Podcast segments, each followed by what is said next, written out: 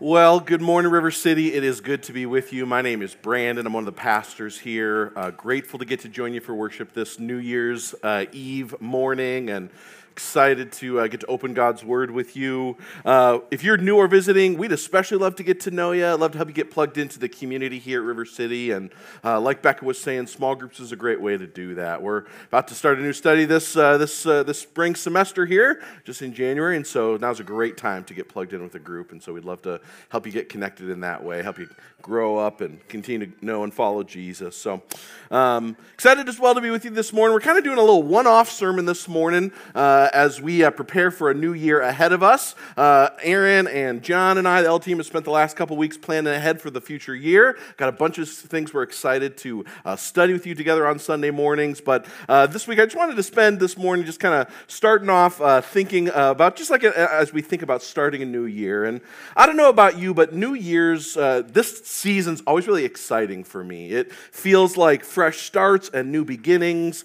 It always feels like a season that's full of hope and anticipation and but it's not just me. There's just generally this, this there's something appealing to us uh, in general about this idea of new starts and fresh beginnings, like the ones that seem to come around at, at New Year's. And in response to that kind of those new starts, those fresh beginnings, a lot of us set goals. We make resolutions as we start a new year together. And most of the time, those send, they, te- they tend to center around quitting some bad habits and starting some good habits. And, and while I think there's a lot of good and healthy ways that we try to change at the beginning of a new year, um, I think oftentimes what's underneath the changes that we try to make uh, is this desire to kind of reinvent or rediscover ourselves.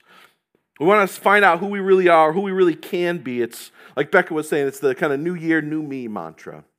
And if the, if the reality is that underneath all that, I think oftentimes is really a search for an identity. Who am I really? A few years back, I remember seeing a friend of mine post something uh, on social media around this time. Said that she said, "In a year where you can be anything, be yourself, and surround yourself with people and things that bring out the best version of you." And you, as you'd expect, a post like that got all kinds of affirmation and likes, and, and uh, people really cheered that on because that's a message that resonates not just with the way that we think about our lives around New Year's, but with the way that our culture tends to think about this, the, the very mantra, the very heart of, of our culture. You see, the reality is that we, we live in a culture that is obsessed with the idea of finding and becoming the true you. The highest virtues in our culture are individual freedom, personal happiness, the self definition and self expression. The, the most the most, uh, the, the most heroic storylines are the ones where someone looks deep inside their own hearts, their desires, and they discover who they really are, and then they express that to the world. And especially when that means going against whatever family or friends or political affiliations or previous generations or, or religious authorities have to say.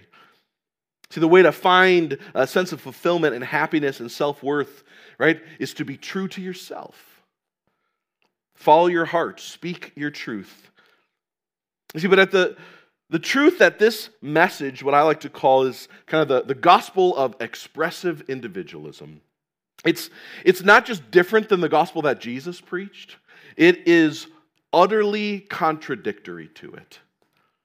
See, and if we're not careful, it can be easy for us as Christians to allow this kind of false gospel to infiltrate our hearts and minds in the way that we think about and relate to the world around us. It can become the basis on which we form our own sense of identity and worth and significance. And so, as we think about beginning another new year together as, as the people of God, I, I want to show you from God's word this morning is that in an age obsessed with becoming yourself, the, the countercultural and seemingly paradoxical message of the gospel is that the way you find the real you, the way you, you find who you were always meant to be, right, is it's, it's not by being true to who you think you are, it's about being true to who God says you are. You See, the vision that God has for us is that we that we wouldn't isn't that we'd look into our own hearts and find and become who we think we are, but rather that we would be captivated by Jesus and that we would increasingly become more and more like him. And so, to that end, we're going to take a look this morning at Colossians chapter 3, and we're going to see how, not only how what God's word has to say about the true you, it runs contrast to the, to the, the kind of the false gospel of expressive individualism, but I want to help you see why it's actually good news for your heart. Why it's really good news. And so that in a world that is obsessed with becoming yourself, we might instead become obsessed with being like Jesus. And so I can't wait to show it to you this morning. Let's pray. We'll dive into God's word together. God, we are so grateful for you. And as we come this morning, Lord Jesus, to study your word, as we think about entering into a new year, God, we pray that you might increasingly cause us to be a people who find ourselves by finding you. And that you might help us to identify the lies uh, all around us that seek to tell us the, the way to find the real, our real selves is to look inward we pray, Jesus, that as we study your word this morning, that by the power of your Spirit, you might help us to look upwards for you.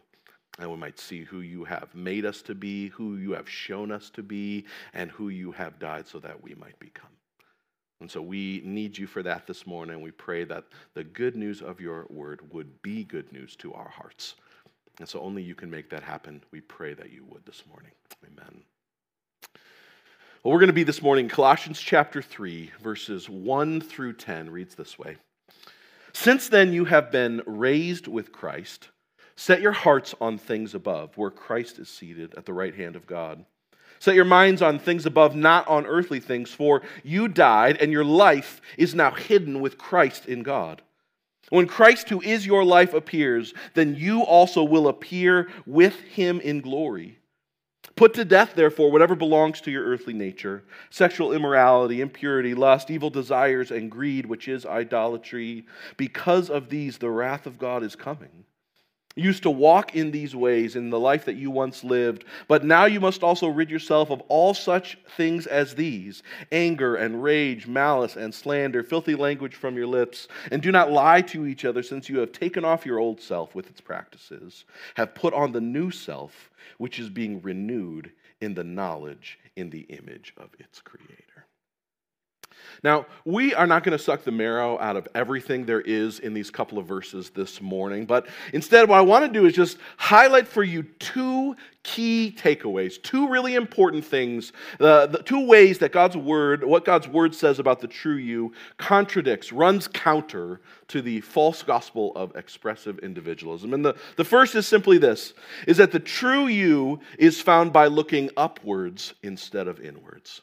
The true you is found by looking upwards instead of inwards. See, our culture tells us that the, the way you find out who you really are is to look deep into your heart, discover your innermost desires and passions, but God's word tells us that the way that you find your true self isn't by looking inward, it's actually instead by looking upward. Verse 1 says it this way Paul writes, Since then you've been raised with Christ, set your hearts on things above, where Christ is. For you died, and your life, that's right, that's your identity, the true you, who you really are, it's now hidden with Christ in God. See, Paul's saying that the way that you find the true you, the real you, the person you were always made and meant to be, Right? It's, it's, it's by focusing our attention upwards towards Christ instead of inwards towards ourselves. Now, I don't know if you've ever had uh, the opportunity to teach a kid how to ride a two wheeler. Um, I have had a couple of opportunities to do that, and it is both incredibly fun and a bit harrowing, right? And one of the things that you'll find if you try to teach a kid uh, how to ride a bike is that, is that there, are, there are two things you're going to find yourself shouting from down the street, right? Constantly, over and over again, right? And the first one is keep pedaling, right? The first one is always keep pedaling because they like take three pedals and then they stop, right? So the first thing you're going to shout is always keep pedaling. The second thing you are going to find yourself shouting endlessly down the street in love, right? Not anger, but in love for your kid, right? Is look up, because every kid in the history of ever who has ever learned how to ride a bike, they start by staring directly at their front wheel. Every kid I've ever seen try to learn how to ride a bike, that's how they start. And the reality is that doesn't go well. Like three steps down the road, they're like veering off, hitting a parked car or a mailbox or something, right? And you're constantly having to remind them, look up, look up, right? See, the reason why you have to do that is because the reality is that where you are looking determines where you are going. And that is true if you are riding a bike, and it is true if, is, is true of our lives. It's true about the way that we think about finding and becoming our true self. See, our culture says the true you is found by looking deep inside yourself and then expressing without inhibition whatever you find deep inside there. But verse 5 tells us that, that what we find deep inside our own hearts, our earthly nature, is something that should be put to death, not paraded around. Romans chapter 8, verses 5 and 6 echoes that truth. Those who live according to the flesh have their minds set on what the flesh desires, for the mind governed by the flesh is death. Jeremiah chapter 19, verse 9 adds it this way. He just so poignantly writes that the heart is deceitful above all things. One commentator puts it this way says, The gospel shows us that the depths of our hearts are steeped in sin, and that what we need most is not expression, but is instead redemption. See, when you look inward to try to find your true self, what always happens is you just end up spiraling off course going deeper and deeper into your own sinful heart. But when you look up at Christ and the identity that you have wrapped up in Him, all that He has done and who He is, then it enables us to set a stable course in the right direction. Because you see, He is not just a, a picture of all that humanity is meant to be, He's the only one that never changes. Right? Our desires, the things that matter most to us, our highest priorities, those probably aren't the same this year as they were even last year for you, right? See, we're always changing, but Jesus never does. But more than just showing us the right direction and setting our hearts and our minds on the true version of ourselves hidden in Christ, it gives us this incredible kind of security. See, because it, it reminds us that our identity isn't something we have to achieve for ourselves, but is something instead that we are, have already received from a gracious and loving God. Again, verse 1 begins Since then you have been raised with Christ. See, what Paul's doing in chapter 3 is he's giving the implications of everything he's been writing about in the first two chapters of Colossians. He spent those first two chapters reminding Christians about who Jesus is and all that he's done and who we now are in him. In chapter one, he wrote about how we were alienated from God and enemies of his, but about how God reconciled us to himself by Christ's body, how God qualified us to share in the inheritance of His people, and how we are now children of God and members of His family and brothers and sisters in Christ. In chapter 2, Paul went on to describe how while we were once condemned in our sin and found guilty, and, and instead on the cross, God cancels our record of debt and He paid the penalty in Christ. And now instead of being found guilty, you and I, He looks on us and we are found holy and blameless and righteous that there's no blemish, that we're free from accusation, that we have redemption and forgiveness. We were once dead in our sins, Paul writes in verse 13 of chapter 2, but now he says we're alive in him. That God's rescued us from the dominion of darkness. He's brought us into the kingdom of the Son that he loves. In Christ, we've been brought to fullness, we've been brought to completion. And so when Paul writes in verse in, cha- in verse 1 of chapter 3 since then you have been raised with Christ. He's not just giving a list of commands. What he's doing is he's saying, Church, be who you already are. Be who you already are. One author put it this way he said, Genuine self knowledge begins by looking at God and noticing how he is looking at us. That enables us to see that the true, our true self is not something you need to construct through a process of self improvement or deconstruct by some means of psychological analysis. It is not an object to be grasped, nor it is an archetype to be actualized. It is not even some inner hidden part of you. Rather, it is your total self as you were created by God and as you are being redeemed in Christ. Do you, do you see the life that's in that kind of an identity? Do you see the kind of the freedom that there is there? You see, true freedom is not the ability to define yourself and do whatever you want. See, true freedom is the ability to be freed to do what you were always made to do. See, real freedom is found in the right restrictions. That's why Jesus says in John chapter 8 if you hold to my teachings, then you'll know the truth, and the truth will set you free. See, in contrast to the self made, self defined identity that expressive individualism heralds as liberation and freedom, the reality is that it's just a crushing burden. See, not only do you have to figure out who you really are, you then have to become whatever it is you think you found you really are. We're supposed to be free from guilt by defining ourselves, but the reality is that the weight of needing to achieve the identity that you set out for yourself, that is a, a crushing burden. Growing up, my, my dad's favorite movie, I don't know about, maybe this is like every dad's favorite movie growing up, but my dad's favorite movie was Chariots of Fire, right? And it's about this Olympic uh, runner named Eric Liddell. And throughout the, the movie, it's really clear that Eric's identity is not found in running, but it's found in his, his faith and his, his relationship with God. And what happens is that that reality enables him not only to truly enjoy running, it enables him also to choose not to run. In contrast, there's this really poignant scene where one of the teammates is preparing for a race and they're about to run. And, and this teammate confesses to Eric. He, he says this He says, In an hour's time, I'll be out there again. I'll raise my eyes. I'll look down that corridor, four feet wide, with 10 lonely seconds to justify my existence. But will I? See, none of us are Olympic runners, right? None of us could even get that far in 10 seconds, right? But the truth is that those sentiments are often true of us. See, for some of you, your identity is wrapped up in your career and every performance review. Right? It's, a, it's another test to see if you've proved yourself, if you're really worthy. Right? For some of you, it's not your career, it's your kids.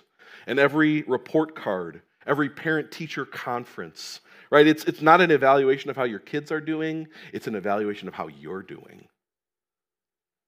Some of you, it's just found in just being successful, however you define that. And what happens is you, you, in order to achieve that identity, you always find yourself comparing yourselves to other people, just endlessly, to figure out if you've really been successful or not.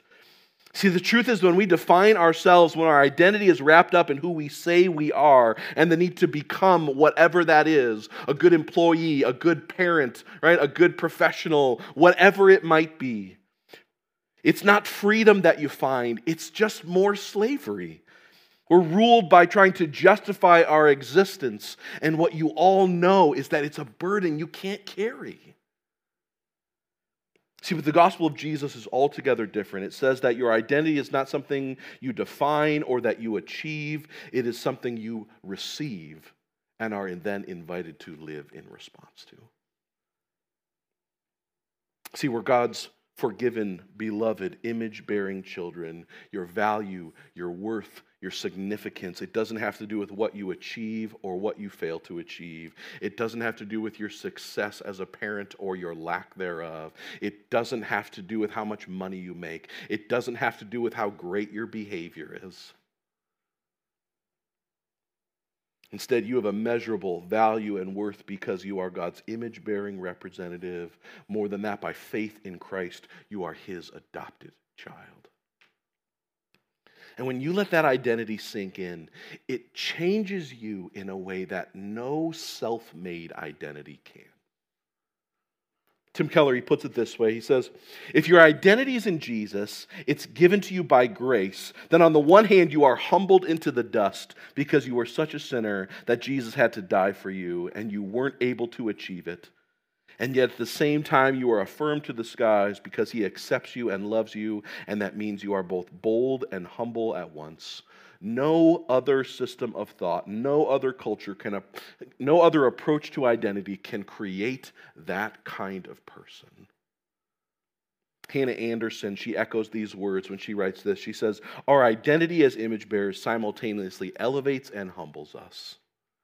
It reminds us that our calling is too grand and too glorious to be contained in human categories, and yet it confronts our pride by reminding us that we are not God and in this sense, finding our identity as image bearers, it centers us. It puts us in our place in the best possible way. See, the gospel of Jesus, it tells you that your true self is found not by looking inward, but by looking upward at Him. And He not only shows us who we were meant to be, He redeems us so that we can become who we were meant to be. See, that leads us to the second way that God's word says about the true you contradicts the false gospel of expressive individualism. See, if the, if the first was that you find yourself by looking upward instead of inward, then the second thing is that the true you is realized by dying to yourself instead of expressing yourself. See, expressive individualism, it, it advocates desires, all of them. Anything that gets in the way of expressing those desires is a problem. See, with the Bible, it doesn't affirm every desire we have. In fact, just the opposite. In fact, we're told over and over that not all our desires are good. Not all of them should be expressed. In fact, many of them, as Paul writes in our passage this morning, should be put to death. Verse 5, he continues Put to death, therefore, whatever belongs to your earthly nature. That's strong language. Right? He doesn't say tame those desires, harness them, hide them. He says reject them, kill them, die to them, be done with them. Trevin Wax, he writes this. He says, The Christian preacher tells people all day long do not be true to yourself, for the self you'd be true to is rotten to the core. Authenticity isn't accepting your sins, it's admitting them and then being true to the person that King Jesus has declared you to be. See, the reality is, is that God's word is our guide to which desires are right and are wrong in us. And if one of our desires doesn't align with his word, then we shouldn't act on it, regardless of how much we want to. See, but dying to our own desires wasn't Paul, Paul's ideas, it was Jesus's himself. In Luke chapter 9, Jesus says this He says, Whoever wants to be my disciple must deny themselves. They take up their cross daily and follow me. For whoever wants to save their life will lose it, but whoever loses their life for me will save it. See, at the heart of the gospel is an invitation that we might deny ourselves, but it's also the good news that denying ourselves is about saying no to who we thought we were so that we might say yes to who Jesus says we are instead. And this is true for every single one of us. For all of us, there are going to be parts of our things that we feel are central to who we are that God calls us to turn around on. Things that often the world celebrates. Right? Your personality, things that are true about you. There'll be all kinds of things that God, for all of us, calls us to turn around on that feel fundamental to who we are. One commentator puts it this way He says, The fruit desiring, lie believing, will this wandering self is the very things we bury as we're buried with Christ. His death for us becomes our death to self and his new life becomes ours. A life in which we deny ourselves instead of listening to ourselves, in which we take up our cross instead of taking up our dreams, in which we follow him instead of following our hearts. And yet, here's the good news. See, self denial is not the road to self destruction. See, the good news of the gospel is that self denial is actually the road to self discovery. It's the way to finding your life. It's the way to realize the true you.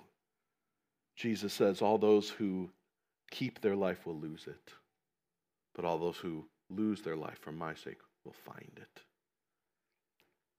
So in his conclusion to Mere Christianity, C.S. Lewis sums all these things up when he, he puts it this way.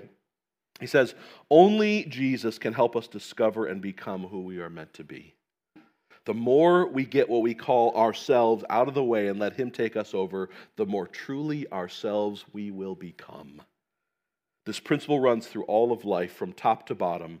Give up yourself and you'll find your real self. Lose your life and you'll save it. Submit to death, even the death of your ambitions and your favorite wishes, the death of your whole body in the end. Submit with every fiber of your being and you will find real, eternal life. He wraps up this quote this way He says, Look for yourself, and you'll find in the long run only hatred and loneliness, despair, rage, ruin, and decay. But look for Christ, and you will find him, and with him, everything else thrown. See, the paradoxical message of the gospel is that the way that you find the real you is by looking upward at Jesus instead of inward at yourself and to die to who you think you are so that you might become who He's really made you to be. You see, giving ourselves wholly to Jesus, that's the one way to discover who you really are. It's the one way to discover who He has made you to be. It's the one way to experience the kind of riches and life, not financial, but just like blessing that He talks about in His Word in this life and in the next. And it's the only way to fulfill the purpose for which He has made us. And that can seem scary and that can seem counterintuitive but it is the narrow road that leads to life. And so, the question I want to put before you this morning as we head into a new year together is simply this Have you ever surrendered to Jesus? Have you ever made him the king in your life? Or do you still live as though this life is about you, as though the way you find fulfillment and life and joy is by being true to yourself? Or do you realize, like the Apostle Paul did in 2 Corinthians chapter 5, that Christ died for all so that those who live might no longer live for themselves, but instead for him who died for them and was raised again? See, the reality is that some of you are here this morning and you've been around Jesus your whole life. You've been around religion, you've been around spirituality your whole life, but you have never surrendered to Jesus as King. He's always been just an add on. He's never been Lord. And so you have never died to yourself. Instead, you're always, you've always asked His plans and His desires and His priorities to die to your own and it's not working for you. And if you're honest, many of you have experienced what C.S. Lewis wrote about, right? You're experiencing that emptiness and the loneliness at the lies at the end of expressive individualism. And you've given yourself to this goal of becoming the true you and expressing that um, either it just endlessly keeps failing you, or even if you feel like you've succeeded, you found the end result lacking. You're not finding the life that you're looking for. You're not finding the joy that you are looking for. You are not finding the satisfaction and sense of fulfillment or peace. It's always elusive. And in love for you, I need you to hear it always will be without Jesus. See, your true you, the who you really are, is hidden in Him. It's wrapped up in Him. It's in who He's made you to be and who He died so that you might become. And so some of you are here this morning, and the invitation is that you might surrender to Jesus as King for the very first time. That you might start dying to yourself and living for Him instead of asking Him to die for you and live for you. See, but some of you are here and you have surrendered to Jesus and your identity is in Him, but instead of setting your minds on things above, you've been soaking in the lies of the culture that's all around us. And this morning, I want to graciously but clearly I want to call you towards repentance. You see, to reject the lies that say that you are most yourself and that you are most free when you believe and do whatever you think is best. And I want to encourage you to confess that what your heart, just like mine, needs most is not self expression, but is redemption. I want to encourage you to choose deliberately to set your eyes on Jesus. See, at the beginning of this passage, Paul writes when he says, he tells us to set our minds on things above. That word set is in the original language, it's, it's written as an active imperative. And so what it means is to set and keep on setting is this continual kind of mindset. See, setting your minds on Jesus is something that we have to endeavor to join God in every day of our lives. And the truth is that you can't do it by yourself. You can't do it by yourself. You need a community that will help you point you towards Him. And so, wherever you're at this morning, in a year where you can be anything, I want to encourage you, instead of resolving to be yourself, and to surround yourself with people and things that will bring out the best version of you. I want to instead call you to resolve to become who Jesus has made you to be. And to surround yourself with people and things who will help you to become more and more like Him. People who will point you to Him to the true you found by dying to yourself and living to Him. People who, in an age obsessed with becoming yourself, will instead help you to be obsessed with becoming more like Jesus. See, in reminding ourselves about who Jesus is and about who we are because of him, that's, the, that's part of the big part of the reason why we take communion every week. With the bread, we remember that Jesus' body was broken for us as he lived the life that we should have lived, showing us who we were meant to be. And with the drink, we remember that his body was shed for us as he died the death that we should have died, redeeming us so that we might become who we were made to be. And so we remember Jesus' sacrifice on our behalf and all that he's accomplished for us. And it reminds us of how worthy Jesus is of our worship and our holiness and our obedience and our lives given to him. And so communion doesn't save you and it doesn't make you right with God and it doesn't change your status or your standing with Him. It's a chance to remember Jesus, to set your mind on things above, where He is, so that in remembering Him, we might respond in love and gratitude to Him with lives that are obsessed with becoming more and more like. And so, as we sing and as we worship, as we remember the gospel together in song, if you've put your trust in Jesus, if He is your Savior and your Lord, if He is the source of your identity, then whenever you are ready, go back and take communion. You can dip the bread in the juice and take communion as you remember His body and blood broken and shed for you. But if you're here this morning and Jesus is not yet your Savior and your King, you're still figuring out who He is and what it means to surrender to Him, and if that's even safe to do. And I want you to know you are welcome here. But instead of coming to the communion table, I want to encourage you come to Jesus. Receive him as Lord and as King and as Savior. As we take communion, as we sing, talk with God. Where are you looking to find your identity and significance and worth?